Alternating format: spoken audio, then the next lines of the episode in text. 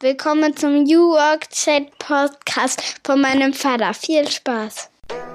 Der New Work Chat Podcast. Hören Sie rein, denn es ist ein sehr, sehr geiler Podcast. Von und mit Gabriel Rath. Und damit moin moin und schöne Grüße aus Rostock City. Herzlich willkommen zum wunderschönen New Work Chat Podcast, Episode 123.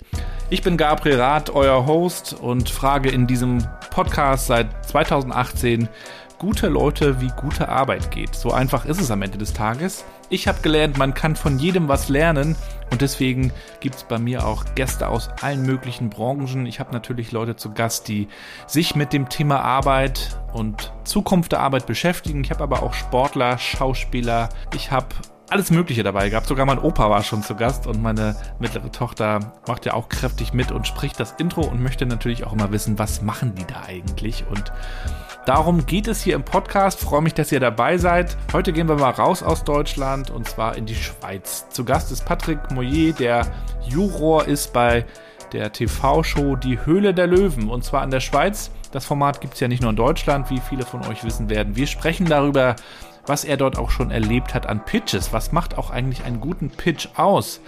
Er kennt sich mit dem Thema gut aus, denn er hat selber einige Startups gegründet, ist heute Investor und Darüber hinaus ist er YouTuber mit seinem Leidenschaftsthema Future of Work. Und das ist auch noch nicht alles, denn der gute Patrick ist auch noch Mitinhaber bei Great Place to Work in der Schweiz.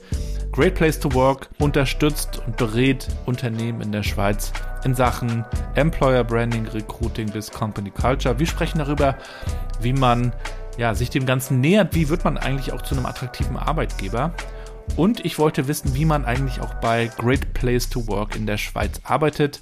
Sie arbeiten mit einem transparenten Gehaltsmodell. Und da wollte ich natürlich wissen, wie das geht. Ich wünsche euch erstmal viel Spaß mit der heutigen Folge und wir hören uns am Ende der Show nochmal wieder. Ihr hört den New Work Chat Podcast. Und das Coolste daran ist, wenn ihr mich fragt, das Intro. Viel Spaß! Ja, dann moin und willkommen zu meinem Podcast New Work Chat. Ich freue mich sehr, dass Patrick heute zu Gast ist. Schöne Grüße aus Norddeutschland, aus Rostock. Ja, vielen Dank für die Einladung und beste Grüße zurück aus Zürich. Schön, dass wir heute endlich mal wieder international sind. Schön, dass du zu Gast bist, Patrick. Wir haben viele, viele Themen, über die wir sprechen können, denn du bist auf vielen Spielfeldern unterwegs. Du probierst gerne Dinge aus, beschäftigst dich auch mit Future of Work, sowohl im Unternehmenskontext. Äh, da werden wir heute ein bisschen reingucken, was du auch mit auf den Weg gebracht hast, ähm, wo du auch aktuell dich mit beschäftigst. Und äh, wir reden natürlich auch über YouTube. Auch da bist du unterwegs. Und äh, ja, wir fangen mal ganz vorne an. Du weißt ja, ich habe äh, drei Töchter und meiner mittleren Tochter Mathilda dürfen meine Gäste ja immer erklären, was sie so eigentlich machen. Und das darfst auch du gerne am Start mal machen. Ja, also mit meiner Firma Great Place Work fragen wir eigentlich Leute, was ihnen gut gefällt an der Arbeit, was ihnen nicht gefällt.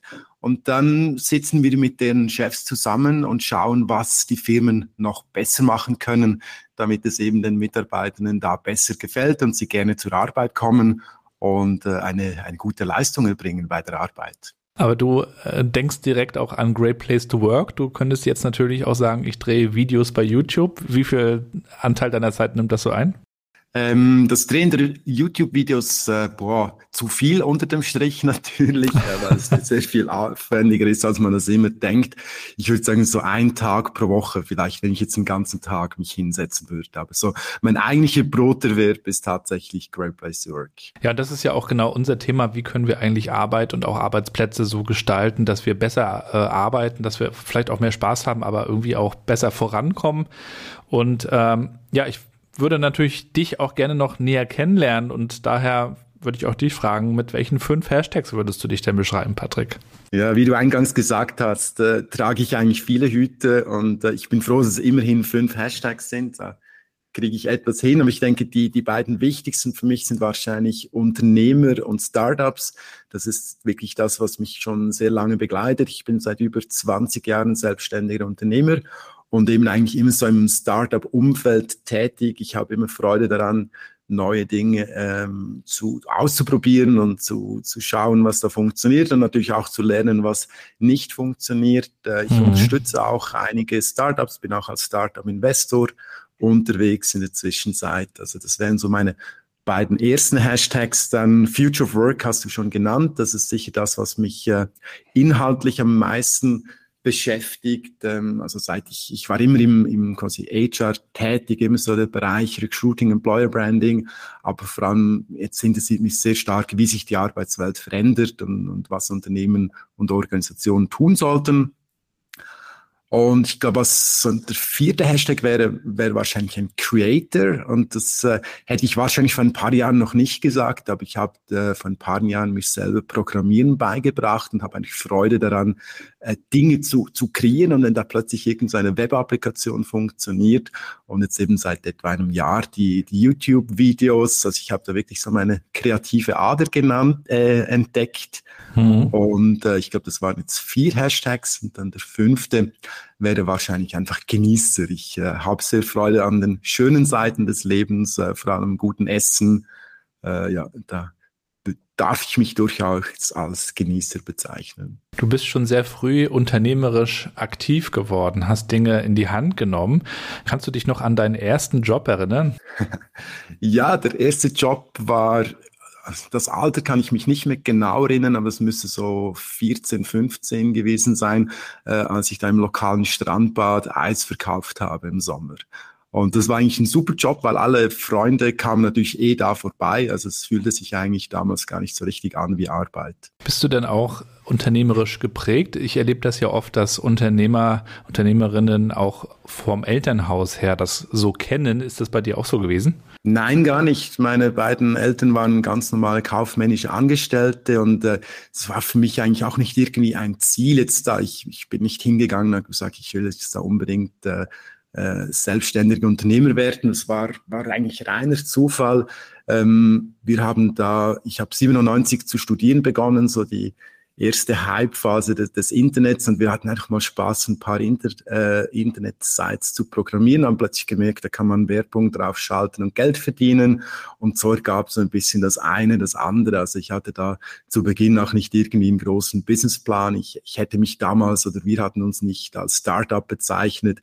Das war eigentlich mehr so vom, vom Hobby, dann plötzlich, oh, jetzt haben wir da irgendwie Umsatz, jetzt sollten wir vielleicht noch ein, eine Firma gründen und dann wurde es größer, dann haben wir halt noch Mitarbeiter angestellt und ich bin also ins Unternehmersein reingerutscht, aber ich würde es um keinen Preis mehr missen oder eintauschen wollen. Wie hast du das Thema Dinge ausprobieren, denn das ist es ja oft auch, wenn man Unternehmer ist. Wie hast du das eigentlich äh, in deiner Schulzeit kennengelernt? Konntet ihr da schon Projekte selber angehen und gestalten oder ist es so ähnlich wie bei uns in Deutschland, dass man äh, mehr oder weniger den Lehrplan befolgt und ähm, und dann später, wenn man in die Arbeitswelt erst kommt, äh, lernt, dass, dass man selber was machen muss. Wie sieht das oder sah das bei euch aus? Also ich muss ehrlich sagen, ich habe nicht mehr so viele Erinnerungen an meine Schulzeit. Es ist doch auch schon ein bisschen äh, her. Ich habe Jahrgang 77, aber ich kann mich eigentlich nicht erinnern, dass wir da motiviert wurden, groß äh, zu experimentieren, Neues auszuprobieren, äh, Projekte zu machen.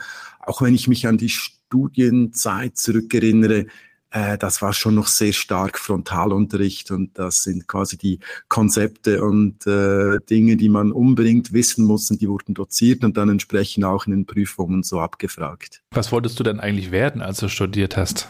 Für mich war das eigentlich so eine Art Negativauswahl. Ich, ich habe einfach überlegt, was gibt's so an Studienfächern und, und Hochschulen und, und habe ich gemerkt, ja, das nicht, äh, das andere nicht. Äh, Naturwissenschaft konnte ich mir irgendwie nicht richtig vorstellen. Und, und am Schluss blieb irgendwie so Betriebswirtschaftslehre als, als kleinster gemeinsamen Nenner.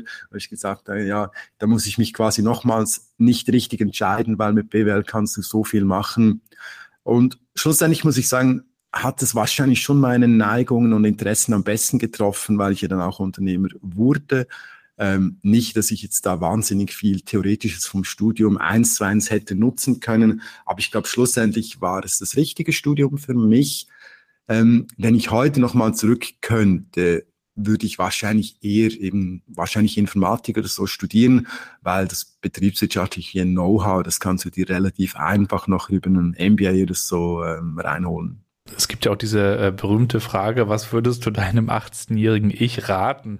Hast du schon mal so drüber nachgedacht? Also du hast ja auch dann früh begonnen, in, also zu gründen und äh, mit Startups zu arbeiten, äh, mit all dem Wissen, was du so heute hast und äh, du hast dich ja auch schon mit ganz vielen Unternehmen beschäftigt. Was würdest du heute vielleicht ein Stück weit anders machen? Eben, wenn ich jetzt rein das Studium mir anschaue, dann würde ich wahrscheinlich eher irgendetwas Technisches machen. Ähm, aber schlussendlich sehe ich jetzt auch in meinem Umfeld, es gibt so viele verschiedene Wege, um irgendwann ein Ziel zu kommen. Gerade in der Schweiz, es gibt so viele, äh, das System ist so durchlässig, auch mit einer regulären Berufslehre kannst du später noch äh, studieren und sogar doktorieren. Also eigentlich kommt es gar nicht so drauf an, was du wirklich machst. Ähm, das klingt jetzt ein bisschen klischeehaft, aber ich glaube, es hilft wirklich, wenn man das macht, was man gerne macht, weil wenn man nur etwas macht, weil man ein ein konkretes Ziel verfolgt und man aber gar nicht dafür brennt, dann bringt's eh nichts. Und ich glaube, was ich sicher meinem 18-jährigen Ich raten würde, wäre genauso ausprobieren, vielleicht noch mehr auch Risiken eingehen. Wir waren, ich habe gesagt, wir waren nicht wirklich ein Startup vom Mindset her, wir waren sehr konservativ. Ähm, wir hätten da wahrscheinlich mehr Gas geben können und hätten da vielleicht ein bisschen äh, den Anfangshype der, der Nullerjahre dann auch besser nutzen können. Ähm, und links und rechts gab es dann die Startups, die, die vielleicht früher Investoren hatten, äh, schneller wachs, äh, gewachsen sind. Äh, da wäre wahrscheinlich ein bisschen mehr Risiko drin gelegen. Ich erinnere mich in Deutschland, so ab 2005 bis 10 ist das Thema Startups hier so richtig groß geworden, auch in den Medien behandelt worden. Äh, die Samwer-Brüder, Rocket Internet in Deutschland ganz groß, dann Zalando und andere Copycats, die man dann auch auf den Markt gebracht hat, getrieben auch von den Ideen und Offensiven aus dem Silicon Valley. Wie hat sich dann so auch aus deiner Sicht die Startup-Szene in der Schweiz entwickelt und du hast sie auch mitentwickelt? Ja, also das ist eine wahnsinnige Entwicklung, die die eigentlich ähnlich verlaufen ist, wie du es jetzt auch äh, erzählt hast, äh, auf der Zeitachse. Eben als wir da so 99 das erste Mal äh, diese Website ins Internet gestellt haben, da gab es eigentlich in der Schweiz überhaupt nichts. Es gab kein Ökosystem, man sprach gar nicht von, von Startups. Wir wären gar nicht auf die Idee gekommen, dass wir irgendwie Investoren fragen könnten, ob sie uns Geld geben könnten, weil wir haben Kunden gefragt, ob sie Werbung schalten wollen und haben so Geld verdient. Und wenn ich mir heute anschaue, das ist ein hochprofessionelles Ökosystem ähm, mit ganz vielen Players, die, die da mitspielen, angefangen eben auch bei den äh, beim, beim Bund, der Förderprogramme hat, bei den Hochschulen, die das wirklich fördern, dann äh, über den ganzen Lifecycle von Startups, spezialisierte Investoren, bis hin natürlich auch zu Formaten wie, wie Höhle der Löwen oder so, die das äh, Unternehmertum fördern wollen. Und das, das ist natürlich genial, weil eben ich denke, es gibt so viele Möglichkeiten, selbstständig zu sein und äh, viele Leute trauen sich das auch nicht. Und gerade in der Schweiz und ich denke jetzt mal in Deutschland ist es wahrscheinlich nicht ganz anders. Und wir haben viele große Unternehmen, die zahlen gut. Das sind so in Anführungs- und Schlusszeichen sichere Jobs. Und wir sind halt schon irgendwie noch so sozialisiert worden, dass wir ein bisschen risikoavers sind und dann vielleicht lieber ähm, eben uns in die Hände einer, eines Corporates begeben, wo wir wissen, da, da habe ich einen sicheren Job als ein großes Risiko einzugehen.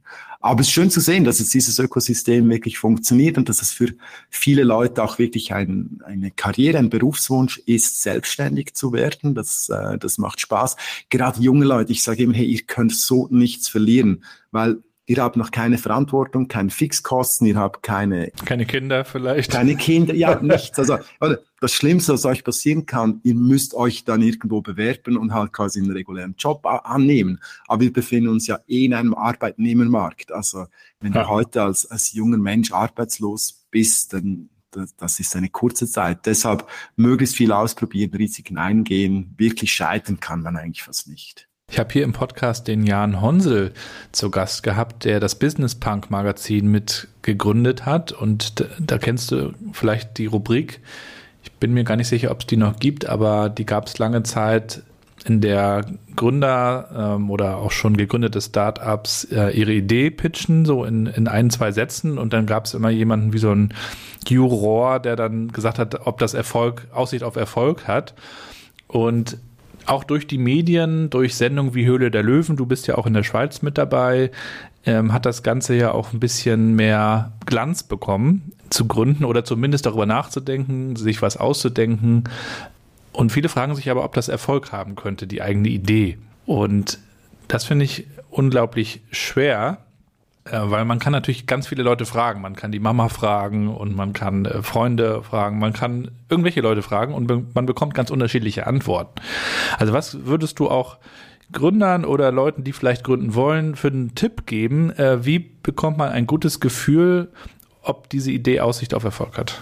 Ja, du, es gibt eigentlich nichts anderes als relativ schnell auf den Markt gehen und einfach echte Kunden fragen und, und schauen, ob die tatsächlich Geld in die Finger nehmen und dein Produkt kaufen wollen und die, die Leistung nutzen wollen. Weil, wie du gesagt hast, solange du irgendwie Leute fragst, die dir gut gewollt sind, die, ja, die werden immer ein positives Feedback geben.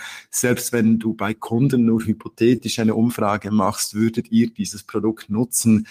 Das ist immer zu positiv. Am Ende des Tages rausgehen, auch mit einer halbfertigen Lösung. Man spricht ja da von MVP, dem Minimum Viable Product. Das muss nicht perfekt sein. Äh, die meisten warten zu lange. Es gibt mhm. dann aus, äh, so ein Ausdruck, wenn dir das erste oder die erste Version deines Produkts nicht peinlich ist, dann hast du zu lange gewartet. Also ja, das muss ein bisschen roh sein, das muss mhm. unfertig sein, aber dann gibt's Feedback vom Markt und das ist das Einzige, was zählt. Und Startups sind ja natürlich auch bekannt dafür, sehr schnell zu sein. Das wollen sich ja die, die großen Corporates, die großen Mittelständler und und äh, Konzerne manchmal abschauen und kooperieren dann auch mit Startups. Aber manchmal haben Startups auch noch so ein bisschen Nachholbedarf in Sachen Unternehmenskultur, habe ich den Eindruck. Weil man, man möchte sehr, sehr schnell sein, was ja auch gut ist und kundenzentriert, aber gleichzeitig muss man ja auch mitarbeiterzentriert sein. Und es gab auch in Deutschland so ein paar Geschichten, zum Beispiel bei N26, äh, da haben dann Mitarbeiter versucht, einen Betriebsrat zu gründen und dann hat man erst von der Geschäftsführung gesagt, nee, das bremst uns nur, später ist man dann zurückgerudert und man sieht an dieser und auch an anderen Geschichten, dass das noch so ein Thema ist, was in Entwicklung ist. Und ich glaube aber, dass man das hinbekommen muss, auch als Startup, dass man sowohl Kunden begeistert als auch die Mitarbeiter. Wie hast du das so erlebt, auch in den Startups, in denen du unterwegs warst?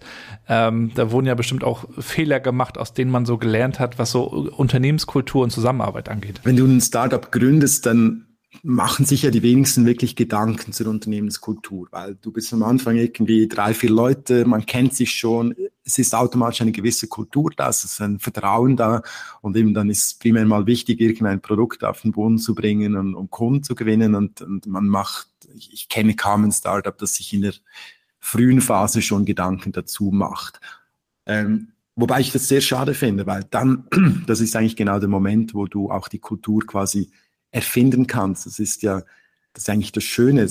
Die Kultur ist ja nichts Gottgegebenes. Jedes Unternehmen, jede Organisation kann für sich definieren, wie es sein will als, als Organisation, wie die Kultur sein soll.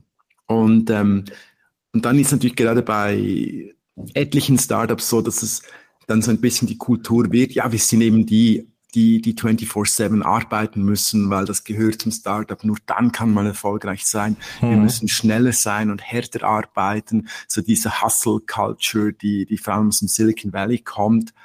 Und ich würde die nicht per se verurteilen, aber wichtig ist einfach, dass, dass das klar kommuniziert wird und dass auch alle wissen, worauf sie sich einlassen. Und ich glaube aber nicht, dass es die richtige Kultur ist für die meisten und vor allem nicht, dass es nachhaltig ist. Weil meine Erfahrung jetzt aus über zwei Jahrzehnten ist, es geht ja eh alles immer viel langsamer oder länger, als man denkt. Und, und so diese Hustle Culture, die kannst du vielleicht mal ein Jahr, zwei beibehalten. Aber dann, dann kommt der Markterfolg vielleicht noch nicht und es wird hart und zäh. Und es ist auch das eine abgedroschene Phrase, aber es ist einfach kein Sprint, es ist ein Marathon. Und äh, ich glaube, da würden sich auch Startups dann gut tun, wenn sie ein bisschen mehr Wert auf, auf Nachhaltigkeit bezüglich der Mitarbeitenden legen. Ich habe jetzt auch schon verschiedene Arbeitgeber gehabt und verschiedene Konstellationen kennengelernt. Also ich habe bei Agenturen gearbeitet, bei einem Startup, ähm, bei einem konservativen Unternehmen wie der Sparkasse habe ich gearbeitet und interessanterweise hat ja hat man ja immer die Herausforderung, wie können wir ähm, erfolgreich sein für den Kunden? Also wie kommen wir auch auf, auf neue Ideen? Wie entwickeln wir uns weiter?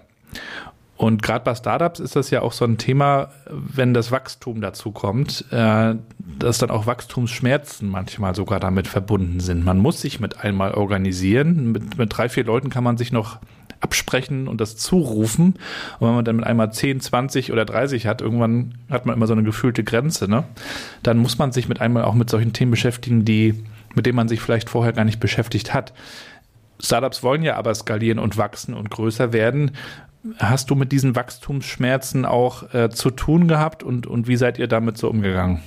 Ja, also so, so richtig große Unternehmen habe ich selber nie gegründet, ehrlich gesagt, weil immer am, zu Beginn waren wir wahrscheinlich ein bisschen mit angezogener Handbremse unterwegs und dann äh, mein letztes Startup äh, konnten wir sehr früh verkaufen äh, an, an Xing, als wir eigentlich noch so mitten in der Anfangsphase waren. Also ich habe jetzt selber äh, nie ein Unternehmen irgendwie von 50 auf 100 Mitarbeiter oder noch mehr äh, skaliert. Aber was ich natürlich sehe, gerade auch schon bei in einer früheren Phase, ähm, eben zu Beginn sind es irgendwie so drei, vier Freunde, Freundinnen, die dieses Unternehmen gründen und dann plötzlich eben kommen Mitarbeiter dazu und dann kommen Leadership-Themen. Wie führt man die, wie und organisiert man sich? Und gerade wenn das Leute sind, meistens relativ jung, noch aus dem Studium, ganz ehrlich, die haben selber ja gar nie in Anführungs- und Schlusszeichen richtig gearbeitet. Die haben auch nie selber erlebt, wie es ist, quasi einen guten Chef zu haben, einen schlechten Chef. Und plötzlich müssen die selber Leute führen. Hm sind dann noch unter Druck von Investoren, vom Markt, nehmen sich die Zeit nicht, das auch das eigene Führungsverhalten mal zu reflektieren und zu überlegen, wie will ich eigentlich sein als, als Führungskraft? Hm. Und das, äh, das ist natürlich ein Problem, wenn du dann ähm, schnell wachsen willst und die Grundlagen nicht stimmen. Hm. Weil du brauchst ja die Basis, um skalieren zu können. Das ist wie in der IT, wenn die Architektur nicht stimmt, dann kannst du das Produkt nicht skalieren. Und das Gleiche gilt auch für die Kultur. Und was ich dann auch oft beobachte, und das ist äh, eigentlich sehr, also irgendwo zwischen lustig und, und schizophren, du hast vorhin gesagt, eben große Organisationen, die schauen sich so die Startups an und möchten schneller und agiler werden. Und ich äh, sehe dann bei den Startups quasi das Gegenteil. Die orientieren sich dann plötzlich an den großen Organisationen und führen ganz komplexe Prozesse ein und Hierarchien und, und plötzlich sind Jobtitel mega wichtig. Also in der aktuellen Staffel von, von Höhle der Löwen waren ein Startup, das sind sechs Leute und drei Gründer, also drei Gründer und drei Mitarbeitende. Und die kann sich vorstellen und der, der eine Gründer hat sich vorgestellt, als er sei der Vorsitzende der Geschäftsleitung. Mhm. Da muss ich einfach lachen und sagen, hey, äh, nein, Sorry, das sollte definitiv nicht der Spirit bei einem Startup sein. Ja, können wir gleich mal drüber sprechen. Die Hülle der Löwen, das wissen vielleicht auch gar nicht alle in Deutschland. Das gibt es also auch in anderen Ländern, unter anderem auch bei euch in der Schweiz. Du kannst ja mal erzählen, wie du dazu gekommen bist und was ihr vielleicht auch ein Stück weit anders macht. Also das Format, das gibt es meines Wissens, glaube ich, in über 30 Ländern. Ähm, und in der Schweiz haben wir jetzt dieses Jahr die vierte Staffel, die läuft. Und ich bin jetzt zum zweiten Mal dabei. Ähm, die Anfrage kam natürlich wie immer über das Netzwerk und Empfehlungen. Ähm, relativ kurzfristig spontan letztes Jahr. Und ich habe danach zugesagt, weil ich kannte das Format, ich habe das äh, als Zuschauer schon geschaut. Und ich fand es ein wirklich ein positives, wertschätzendes Format, weil es eben eine Plattform bietet für Gründer und Gründerinnen. Ähm, und es eben hoffentlich auch die Zuschauer zu Hause motiviert, wenn die dann sehen, hey, jetzt kommt da einer und, oder eine und, und stellt ihr Produkt vor und, und kriegt Geld dafür und das scheint zu funktionieren, dass sie dann hoffentlich auch motiviert sind, äh, selber ihre Idee zu, zu realisieren. Und du hast gefragt, was anders ist. Ich glaube, wir sind halt, in der Schweiz sind wir immer sehr nett. Und ich glaube, wir sind auch sehr nette Löwen. Wir haben das auch besprochen vor der Sendung. Wir wollen auch wirklich wertschätzend sein. Uns geht es nicht darum, diesen Gründerinnen und Gründern zu sagen, was, was es alles falsch ist und dass es jetzt wirklich die dümmste Idee auf Erden ist. Natürlich weisen wir auf Punkte hin, äh, die, die sie sich vielleicht noch nicht überlegt haben oder wo wir Schwachstellen sehen, aber im Sinne eines konstruktiven Feedbacks. Also wenn ich mir das, das Original Shark Tank in den USA anschaue, wenn es dann wirklich quasi nur darum geht, diese Gründer irgendwie in den Senkel zu stellen und schlecht zu machen, da, ähm, ja, da, da hätte ich mich, glaube ich, nicht äh, committed dafür. Die Amerikaner suchen immer die Show. ja, und wenn ich jetzt aber noch so ein bisschen Deutschland und Schweiz vergleiche, ähm, ich glaube, vielleicht wage ich mich jetzt ein bisschen aufs Glatteis, aber wir in der Schweiz, wir haben ein sehr gutes, äh, einen sehr guten Zusammenhalt unter den Löwen. Also wir haben es wirklich gut miteinander. Äh, es ist manchmal fast ein bisschen so peinlich nach dem Motto, ah, möchtest du investieren? Na, dann tue ich nicht. Ich gebe dir den Vorrang. Sehr höflich, ja. Das ist ein bisschen übertrieben gesagt.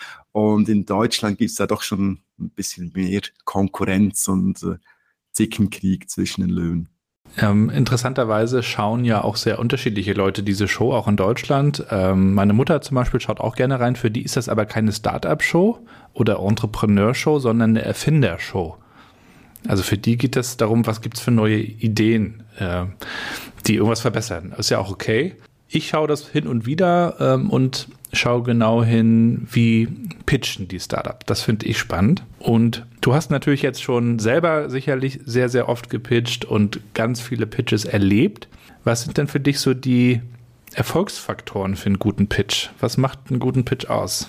Ja, ich glaube, wichtig ist einfach, dass man sieht, dass da einerseits die Person wirklich versteht, wie, wie der Markt aussieht, wie, wie quasi die, auch die Konkurrenz aussieht, wie der Markt ähm, eben funktioniert, was gibt's da für Player, ähm, ja, wie sieht's mit Lieferanten aus, ähm, wie funktioniert das ganze Ökosystem. Da ist, bin ich manchmal äh, etwas erschrocken, wie eben wie, wie naiv vielleicht gerade so diese Erfindler, Erfinder und Tüftler sind. Die, die haben dann zwei, drei Jahre in ihrem Keller was gemacht und kommen dann auf die Bühne und, und du merkst, sie haben sich gar nie Gedanken gemacht, wie, wie eigentlich dann eine Produktion, ein Vertrieb aussehen könnte. Ähm, und das Zweite, was mir jetzt persönlich wichtig ist, ist einfach, dass, dass da auch eine gewisse, wie soll ich jetzt sagen, eine gewisse Mission dahinter ist. Dass es nicht einfach nur ein Produkt ist, wo du merkst, die Gründer wollen jetzt möglichst schnell viel Geld verdienen. Äh, es gibt da immer auch in der Höhle der Löwen wieder so ein, zwei Beispiele bei der letzten Staffel, in so einem ein Parfum mit, mit Gold und Silber drin, was man dann irgendwie in China und Russland verkaufen wollte, weil man sagte, die, ja, die wollen dann das Schweizer Produkt und sind bereit, viel Geld zu zahlen. Dann, ja, mach das, also schön, aber das ist nichts, was mich als Investor motiviert, jetzt da zu investieren. Also und das dritte ist natürlich äh, das, mhm. das Team, oder? Dass man merkt, dass da äh, ein Team dahinter ist, die, die Freude haben, die gut zusammenarbeiten, die komplementäre Skills haben. Wenn man sich äh, auch so Pitches anschaut bei Shark Tank oder ja, auf, von Konferenzen, dann habe ich manchmal den Eindruck, dass wir uns, also zumindest in Deutschland, noch ein bisschen was von den Amerikanern abschauen können in Sachen Storytelling. Da sind die Amerikaner sehr gut, aber das, das lernen die ja auch schon in der Kindheit zu erzählen, wer sie sind und, und was sie tun und wo sie hinwollen. Das lernen wir ja in der Schule eigentlich nicht. Und ja, manchmal heißt es dann eher, sei bescheiden, sei ruhig. Und dieses Storytelling äh, finde ich auch ganz wichtig, weil es ja nicht nur um Features geht und Funktionalitäten, sondern schon diese, diese Mission, die auch Teil der Story sein sollte und natürlich die Motivation. Was sind dann so, so ein, zwei Startups, die ihr auch so auf den Weg gebracht habt äh, über die Show oder wo du vielleicht auch selber investiert hast, die jetzt vielleicht auch in, in Sachen Mission und Nachhaltigkeit ähm, gut unterwegs sind? Also ich kann zwei Beispiele nennen aus der letzten Staffel, wo ich selber investiert habe. Das eine ist der Hello Sweetie. Das ist ein Zuckerersatz. Das ist ein Bäcker, der wirklich mit viel Herzblut einfach mal gesagt hat, es kann eigentlich nicht sein, dass wir äh, so viel Zucker konsumieren und es braucht aber Zucker, es ist ein Geschmacksträger, es schmeckt süß, es braucht ihn auch zum, zum Backen, ähm, für die Eigenschaften und eigentlich alles, was es gibt als Zuckerersatz auf dem Markt, schmeckt nicht, hat nicht die gleichen, Eigenschaften. Sprich, es gibt eigentlich nichts, was wirklich Zucker ersetzen kann. Und da hat sich dann ein paar Monate äh, Zeit genommen und hat eigentlich quasi den perfekten Zuckerersatz äh, erfunden.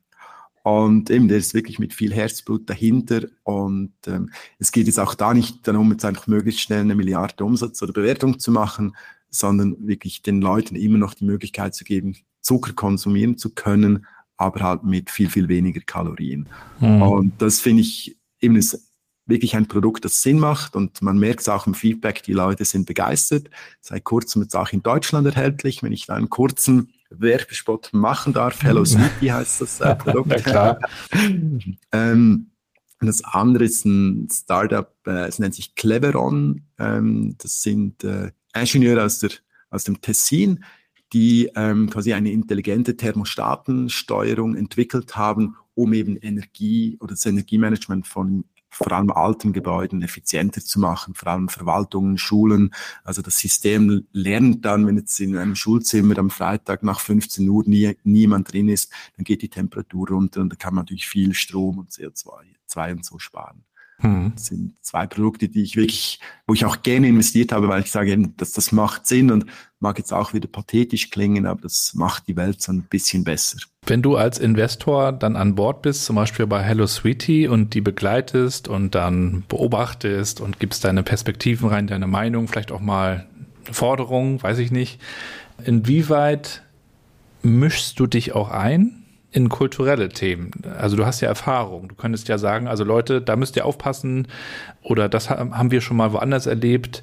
Aber ich könnte mir vorstellen, dass es auch eine Gratwanderung ist, weil auf der einen Seite möchtest du sie ja wachsen lassen und begleiten. Auf der anderen Seite möchtest du natürlich auch, dass sie zum Erfolg kommen und hast so deine Vorstellung. Also wie sieht dieses Spannungsfeld aus?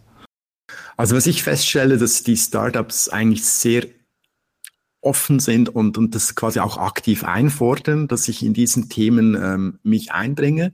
Also eigentlich bei allen Startups erlebe ich das so, dass die nicht nur einfach Cash wollen, sondern wie man so schön sagt, Smart Money, ähm, also auch wirklich Unterstützung, inhaltliche. Und jetzt gerade bei Hello Sweetie, ich meine, ich habe keine Ahnung vom, vom Retail und von wie man so ein Produkt vertreiben kann. Das heißt, da, wo ich Feedback und, und äh, Mehrwert bieten kann, ist eben genau bei, bei kulturellen Themen oder auch bei Cleveron hat mich der Gründer aktiv angefragt, ob ich mal einen halben Tag mit ihm zusammensetzen kann, um genau so Führungsthemen anzuschauen. Hm. Nächste Woche haben wir bei einem äh, Venture Capital Fonds, wo ich, wo ich noch im Advisory Board bin, einen Anlass, den haben sie organisiert und mich spezifisch dazu eingeladen, um über das Thema HR, Kultur bei Startups zu sprechen. Also ich merke schon, das, das Bewusstsein ist da und die, die fordern das auch aktiv ein, weil sie merken, dass das auch ein äh, ein Wettbewerbsvorteil sein kann. Ja, und seit Juni 2010 bist du auch Mitinhaber bei Great Place to Work Schweiz. Erzähl uns doch nochmal die Story auch von Great Place to Work. Ähm, wir kennen ja in Deutschland auch noch Kununu, die ähm, Arbeitgeber bewerten und es gibt auch noch Glassdoor.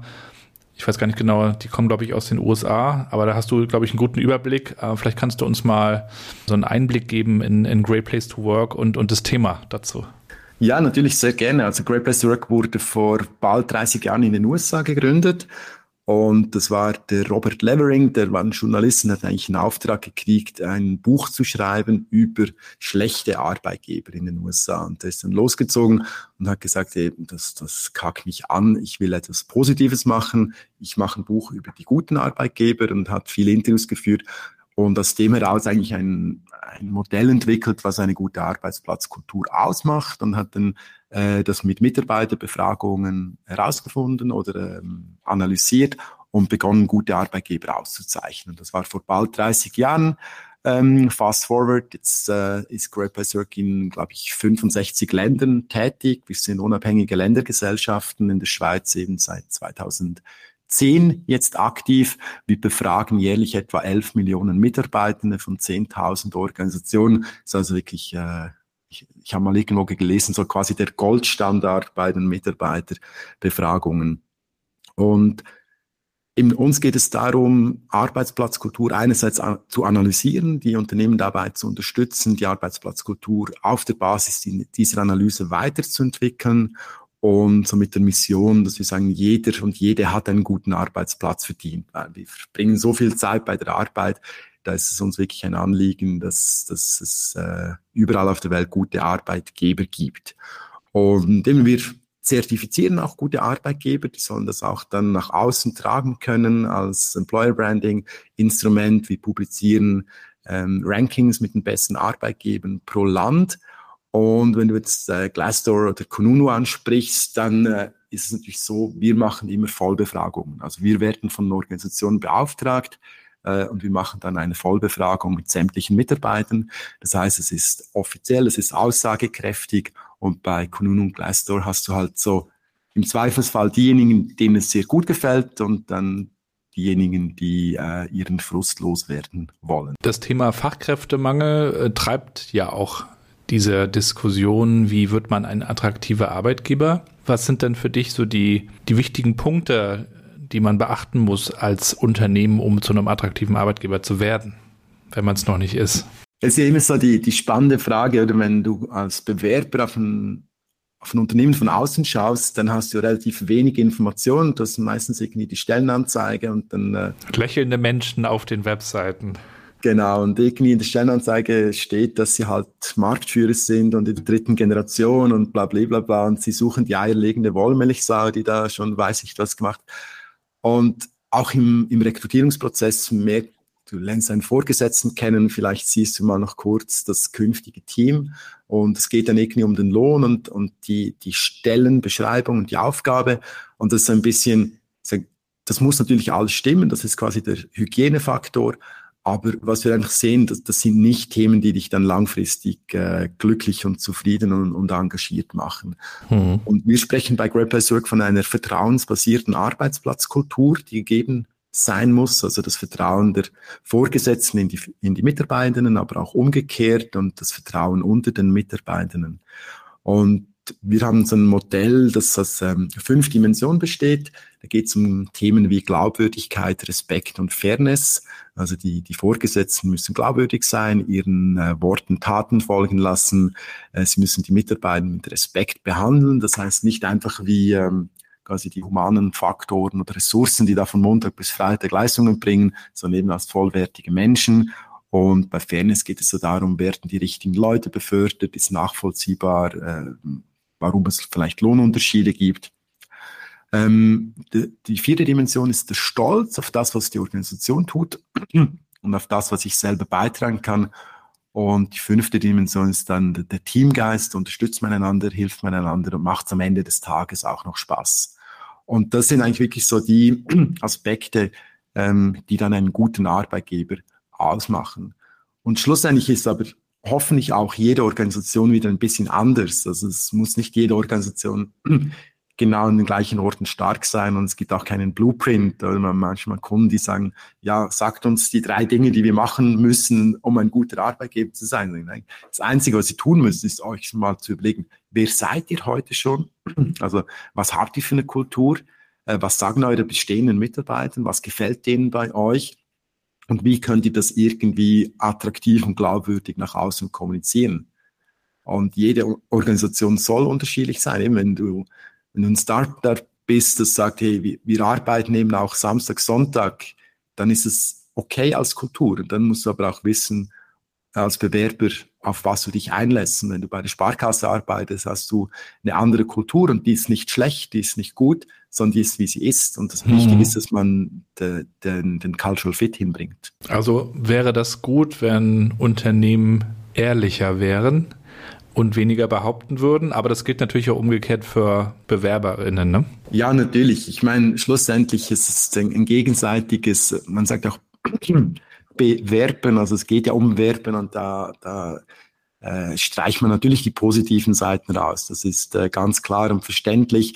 Aber man spricht ja viel über Authentizität. Oder eben, es muss glaubwürdig sein. Ich glaube, man muss nicht alles offenlegen, aber das, was man kommuniziert, das muss ehrlich sein, also quasi nach außen kommunizieren, was intern gelebt wird.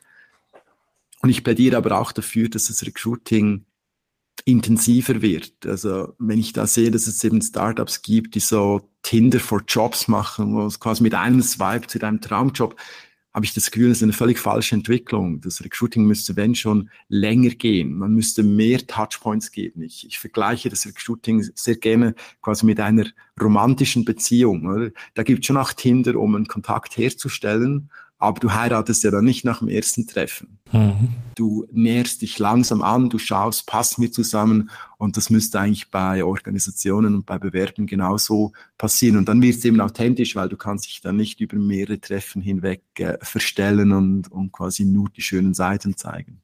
Ja, und ihr beschäftigt euch auch bei Great Place to Work selbst mit dem Thema, ihr als Unternehmen und habt auch ein paar Dinge, die ihr anders macht in eurer Kultur, in eurer Organisation, unter anderem auch beim Thema Gehalt. Das ist nämlich bei euch transparent. Äh, wie funktioniert das? Ja, du relativ einfach. Also wir haben grundsätzlich bei uns gesagt, wir, ja, wenn, wenn du Great Place to Work heißt, dann muss natürlich irgendwie ein großartiger Arbeitgeber selber sein. Wir haben sehr hohe Ansprüche an uns selber und wir wollen aber auch gewisse Dinge vorleben oder auch experimentieren, wenn wir dann mit Kunden über diese Themen sprechen. Und ähm, vor vier, fünf Jahren mal uns äh, so in Richtung Selbstorganisation aufgestellt. Wir haben uns inspirieren lassen von verschiedenen Konzepten, haben da nicht irgendwie Holocracy oder so eins zu eins übernommen. Ähm, das war mal so ein erster Schritt und vor irgendwie drei Jahren ähm, kam mal das Thema mit, den, mit dem Gehalt. Und wir haben so einerseits festgestellt, weil wir sind eine Beratungsfirma, das heißt, in unserem Budget sind irgendwie 80 Prozent der Kosten sind, sind Lohnkosten und wir haben intern begonnen, immer transparenter zu kommunizieren über die, die Finanzen, aber immer, wenn dann 80 Prozent der, der Ausgaben quasi so eine Blackbox sind, dann kannst du auch nicht wirklich über diese Themen sprechen. Dann haben wir raus, dann haben wir herausgefunden, dass die Mitarbeiter unter sich quasi eh wissen, was sie verdienen. Oder das ist auch ein Zeichen der Zeit. Die jungen Leute, die sprechen völlig unverkrampft darüber. Und dann haben wir gesagt, ja komm, dann, dann machen wir das bei uns auch, also komplett transparent. Wir haben nichts zu verstecken und das ist ja genau der Erfolgsfaktor oder quasi der, das Wichtigste. Wenn du Lohnfairness hast, dann ist der Schritt zur Lohntransparenz super klein. Wenn du hinter jedem Lohn stehen kannst, wenn du überall erklären kannst, weshalb die Löhne so sind, wie sie sind, dann gibt's auch nichts mehr zu, zu verstecken. Und wir haben dann ähm, mal gesagt, hey, wir möchten das einführen, haben alle vorgängig abgeholt und gesagt, okay, wenn es für die, irgendeine Person nicht stimmt, wenn die das nicht will, dann machen wir es nicht. Und haben alle gesagt, ja, das ist gut. Und dann hatten wir ein monatliches Team-Meeting und ich habe da wirklich einfach quasi die Excel-Liste projiziert und gesagt, so, das sind die Löhne von allen. Und dann gab es noch zwei Verständnisfragen. Zehn Minuten später war das äh, abgehakt und es war überhaupt kein, kein Thema mehr. Also da gab es keinen Aufruhr. Da kamen dann nicht alle plötzlich und wollten eine Lohnerhöhung. Und wir haben das Thema so entspannt in der Zwischenzeit. Also wir schreiben die, die Gehälter in die Stellenanzeigen. Das hilft auch schon, dass sich quasi nur die richtigen Leute bewerben. Ähm, wenn jemand eine Lohnerhöhung will, dann kann er auch argumentieren, wie das ins Gesamtgefüge passt, wie er das sieht. Also wirklich kann das allen nur empfehlen, aber eben, es steht und fällt mit der Lohnfairness. Also man braucht eigentlich das System dahinter zuerst, bevor man das dann transparent macht. Ich hatte auch schon zwei, drei Fälle hier im Podcast, in denen wir darüber quasi gesprochen haben. Und äh, es war eigentlich immer so, dass sich diese Unternehmen ziemlich intensiv mit dem Thema erstmal beschäftigt haben. Was ist denn Leistung für uns heutzutage? Auch gerade wenn wir über Wissensarbeit sprechen. Also einer ist schneller als der andere, verdienen die beide das Gleiche. Einer hat äh, mehr Erfahrung, zehn Jahre, muss der jetzt automatisch mehr verdienen oder nicht? Und das sind ja alles so Fragen, die man vorher beantworten muss. Ne? Mhm. Ja, also ich würde auch nicht sagen, dass wir jetzt da schon am Ende der Reise sind und das, das perfekte System haben. Wir haben jetzt gerade wirklich sehr aktuell die Diskussion, wie gehen wir mit äh, Lohnerhöhungen um. In der Vergangenheit hatten wir jetzt äh, quasi das, das Glück eben, dass das System passte und wir haben einfach generelle Lohnanpassungen an die Teuerung vorgenommen. Aber jetzt haben wir uns überlegt, ja, wie machen wir es mit individuellen Lohnanpassungen? Eben, wir haben eigentlich kein, keine Geschäftsleitung, wir entscheiden das.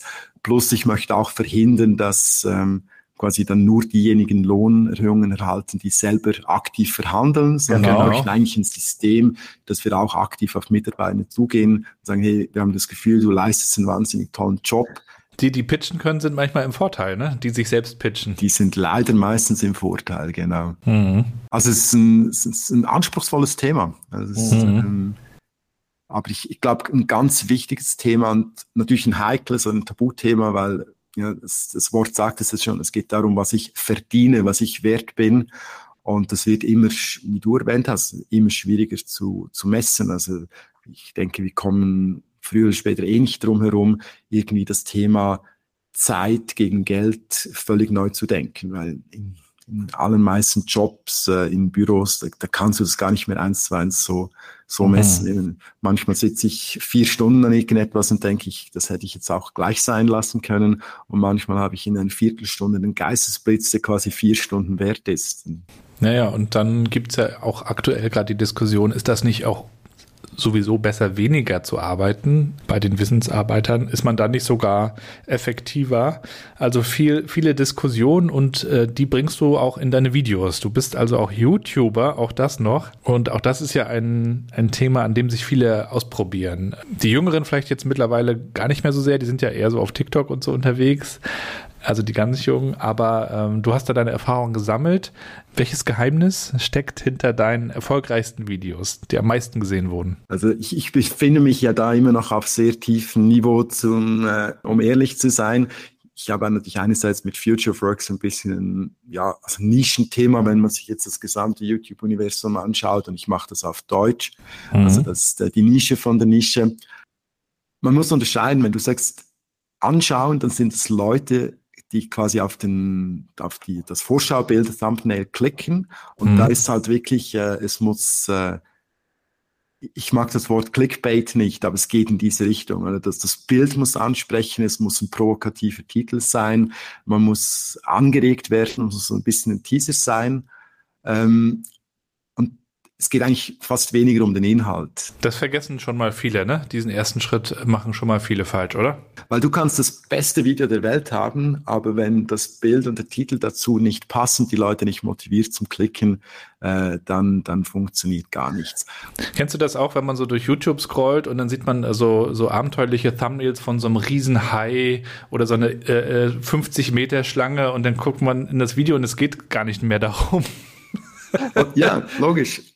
Aber es ist halt so, ich meine, wenn du durchscrollst, du hast irgendwie eine Millisekunde pro Thumbnail und dann genau. in dieser genau. kurzen Zeit musst du entscheiden, will ich klicken oder nicht. Und als ich vor einem guten Jahr begonnen habe, da habe ich mir natürlich ganz viel Gedanken zum Inhalt und Thema und Struktur der Videos gemacht. Und mhm. heute investiere mhm. ich fast gleich viel Zeit in, in die Vermarktung und, und das, das eben Thumbnail und den Titel äh, das halt, das sind die Gesetze von, von, äh, von YouTube oder generell von Social Media, ob man das jetzt gut findet oder nicht, aber ich, mhm.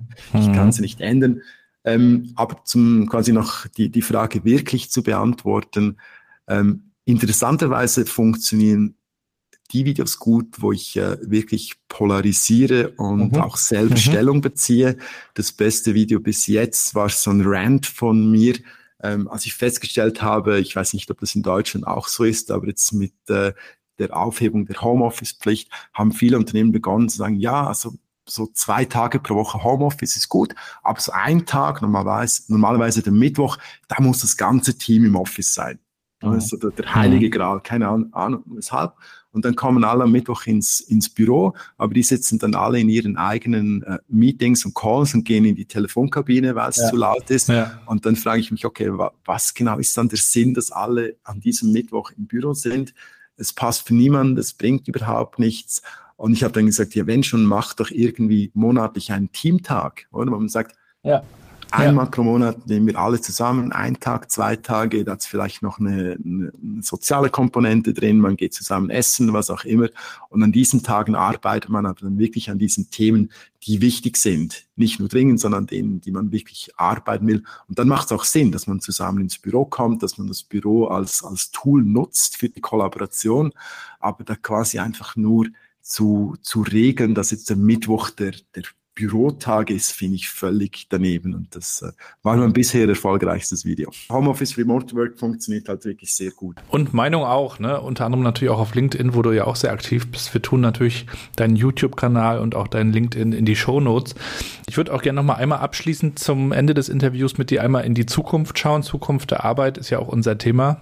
Ich war am Montag jetzt, Montag dieser Woche, auf einem Fachkräfteforum der Industrie- und Handelskammer hier zu Rostock. Und da ging es äh, um die Frage, wie wir junge Leute begeistern für Blue-Collar-Work, also Handwerk, Wohlfahrt und Sozialwirtschaft, Pflege, diese ganzen Jobs, weil offensichtlich immer mehr junge Leute natürlich auch die Vorteile haben wollen, zu Hause arbeiten wollen, am Laptop sitzen und, und diese Sachen machen wollen. Was glaubst du, wie wird sich diese Geschichte entwickeln? Wird sich das zuspitzen, dass wir irgendwann auch gar keine jungen Leute mehr haben? Oder werden wir irgendwie auch über Employer Branding äh, es schaffen, auch die anderen Jobs so attraktiv zu machen, dass die natürlich auch am Ende gemacht werden können? Denn die sind ja auch wichtig. Haben wir noch mal eine Stunde, um diese Frage zu Ja, jetzt machst du natürlich ein, ein großes Thema auf. Ähm, wo ich glaube, es, es gibt auch nicht quasi die, die richtige Lösung oder eine richtige Antwort drauf. Ähm, also ich glaube, einerseits müssen diese Berufe, Berufe und diese Branchenverbände und so noch viel mehr tun im, im Employer Branding, um diese Berufe einfach attraktiv zu machen. Ich glaube, man kann die Leute schon ansprechen oder die Jungen gewinnen dafür, auch so über das Thema ähm, im Stolz auf die Arbeit, weil du siehst, was du getan hast, wenn du ein Gebäude baust oder, oder etwas herstellst. Also es ist sehr greifbar und ich glaube, das ist etwas, was, was, was man heute sucht. Ähm, die Tendenz ist natürlich schon, dass man irgendwie eben äh, die Maturitätsquote ähm, wird immer höher, die Leute drängen an, an die Hochschulen. Und ich glaube, da hat die Schweiz den Vorteil, eben wie bereits erwähnt, dass wir ein sehr durchlässiges System haben. Also auch wenn du eine Berufslehre machst, kannst du nachher an die Fachhochschule. Und das hilft natürlich auch den Jungen zu sagen, nee, ergreift mal einen handwerklichen Beruf, äh, ihr verbaut euch da nichts, wenn ihr, wenn ihr in diese Richtung ähm, abbiegt. Und gerade eben so Wohlfahrt, Gesundheit, äh, Pflege, ich glaube, da funktioniert das mit, äh, mit dem Purpose auch sehr gut, weil das wirklich sinnhafte Tätigkeiten sind. Und dort muss aber mindestens in der Schweiz, aber ich glaube, das bei euch genauso, natürlich auch viel im Bereich der Entlöhnung passieren. Also es kann nicht sein, dass so ja. wichtige Aufgaben so schlecht entlöhnt werden ähm, und dann erst noch harte Tätigkeiten sind. Und man sucht Leute. Also eben, ich bin Betriebswirt und Unternehmer, eigentlich müsste ja da der Markt funktionieren. Eigentlich müssen man in diesem Bereich die höchsten Gehälter zahlen, weil es sind wichtige Jobs, wo man keine Leute findet.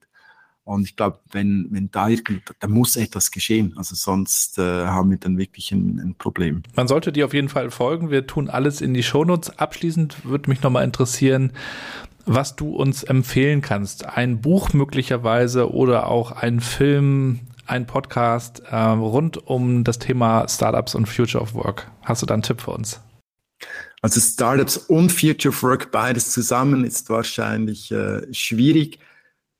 Da habe ich mich natürlich schlecht vorbereitet. Äh, ich wusste eigentlich, dass diese Frage kommt am Ende. Du als ganz aktuellem Anlass ein Buch vom Carsten Gelmuli, den du sicher kennst oder den du vielleicht auch schon äh, hast für den Podcast, den mhm. Professor.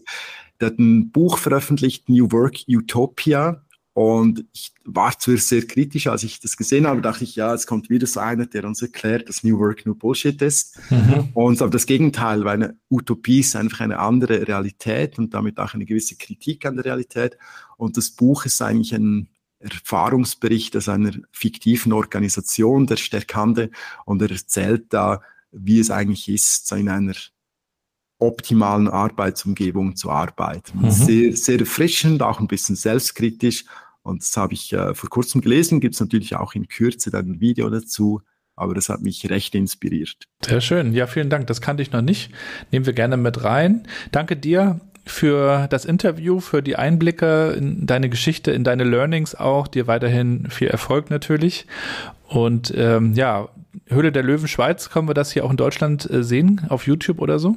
Äh, auf YouTube glaube nicht, aber auf äh, oneplus.ch, das ist der Streaming-Anbieter äh, von 3 Plus, wo das läuft in der Schweiz. Äh, die erste Sendung kommt am 4. Oktober. Also, da unbedingt mal reinschalten und wir bleiben in Kontakt und ja, vielleicht laufen wir uns auch nochmal über den Weg, würde mich sehr freuen. Und äh, ja, bleib gesund und bis bald, Patrick. Du, danke für das Gespräch und alles Gute. Bis bald. Mach's gut. Tschüss. Ciao.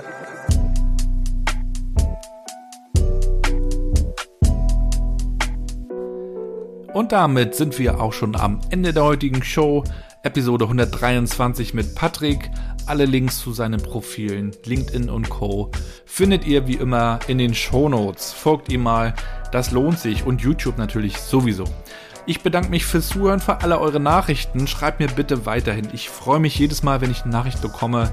Wo hört ihr den Podcast? Welche Folgen haben euch besonders gut gefallen? Tut mir auch gerne den Gefallen und teilt die Folgen, bewertet den Podcast mit ganz, ganz vielen Sternen und schreibt gerne auch einen Kommentar, eine kleine Rezension bei Apple Podcasts zum Beispiel. Dann helft ihr mir, dass wir diesen Podcast noch größer machen können und noch mehr spannende Gäste auch dazukommen. Ich bin auf der Zukunft Personal demnächst in Köln die größte Messe für HR Europas. Ich freue mich ganz besonders, dass ich mit einem Workshop am Start bin rund um das Thema New Work meets New Family. Darüber darf ich nicht nur erzählen, sondern möchte mit euch in den Austausch kommen. Also wenn ihr mögt, auf der Zukunft Personal am 15. September in Köln, dann sehen wir uns dort. Ich kann auch schon mal den Link zur Webseite von der Zukunft Personal mit in die Shownotes tun. Darüber hinaus gibt es noch ein paar weitere Termine und wenn ihr mögt, könnt ihr mich natürlich auch gerne als Speaker buchen. Ich berichte in meinen Vorträgen natürlich über die Learnings aus über 100 Folgen New Work Chat. Ich berichte aber auch über Erfahrungen aus meiner Arbeit, über das Thema New Work in Unternehmen und eben ganz neu dabei auch das Thema die neue Familienfreundlichkeit. Also kommt gerne auf mich zu und wenn ihr mögt, könnt ihr auch in diesen Podcast dazukommen als Werbepartner. Auch die Möglichkeit besteht. Würde mich freuen, von euch zu hören. Ansonsten wünsche ich euch erstmal alles, alles Gute, bleibt gesund und bleibt connected.